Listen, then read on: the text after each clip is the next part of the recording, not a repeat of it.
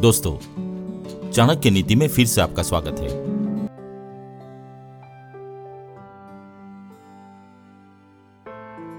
खुशहाल जिंदगी के लिए आचार्य चाणक्य ने कई नीतियां बनाई है। अगर आप भी अपनी जिंदगी में सुख और शांति चाहते हैं तो चाणक्य के इन सुविचारों को अपने जीवन में जरूर उतारिए। दोस्तों, आचार्य चाणक्य की नीतियां और विचार भले ही आपको थोड़े कठोर लगे, लेकिन ये कठोरता ही जीवन की सच्चाई है। हम लोग भागदौड़ भरी जिंदगी में इन विचारों को भले ही नजरअंदाज कर दें, लेकिन ये वचन जीवन की हर कसौटी पर आपकी मदद करेंगे। आचार्य चाणक्य के इन्हीं विचारों में से आज हम एक और विचार आपके सामने लेके आए हैं। आज का ये विचार मनुष्य की वाणी पर आधारित है।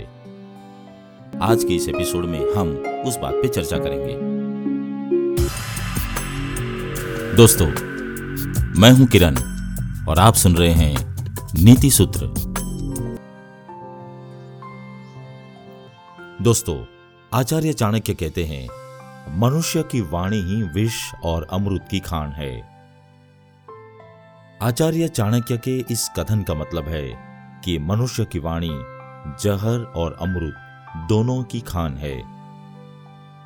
आचार्य चाणक्य के कहने का अर्थ यह है कि मनुष्य के व्यक्तित्व में उसकी भाषा बहुत अहमियत रखती है। मनुष्य की पर्सनालिटी में बोली अहम भूमिका निभाती है। जब भी कोई व्यक्ति किसी के बारे में बात करता है तो उसके चाल चलन और रहन सहन के अलावा जिस बात पर वह सबसे ज्यादा ध्यान देता है वो है बात करने का उसका तरीका। अपने टैलेंट के अलावा व्यक्ति अपनी भाषा के आधार पर भी लोगों के बीच अपनी पहचान बनाता है। अगर किसी व्यक्ति में सब कुछ अच्छा है लेकिन उसकी भाषा ठीक नहीं है तो सब कुछ बेकार है। ऐसा इसलिए क्योंकि भाषा में मिठास से आप किसी का भी दिल आसानी से जीत सकते हैं। हर कोई आपसे बात करना चाहेगा और आपका समाज में भी बहुत नाम होगा। इससे ठीक उलट अगर किसी के बातचीत करने का तरीका ठीक नहीं है तो लोग उसे खराब नजरिए से ही देखते हैं, फिर चाहे आप कितने भी गुणवान क्यों न हो।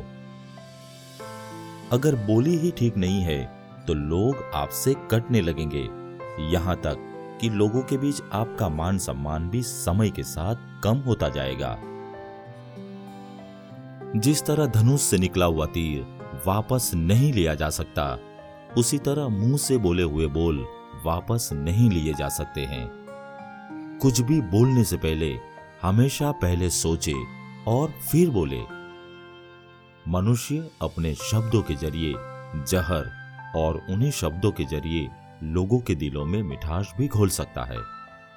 इसी वजह से आचार्य चाणक्य ने कहा है कि मनुष्य की वाणी ही विष और अमृत की खान है। दोस्तों, इस एपिसोड में बस इतना ही। अगले एपिसोड में फिर मुलाकात होगी, फिर बातें होगी चाणक्य नीति पर। तब तक के लिए नमस्कार।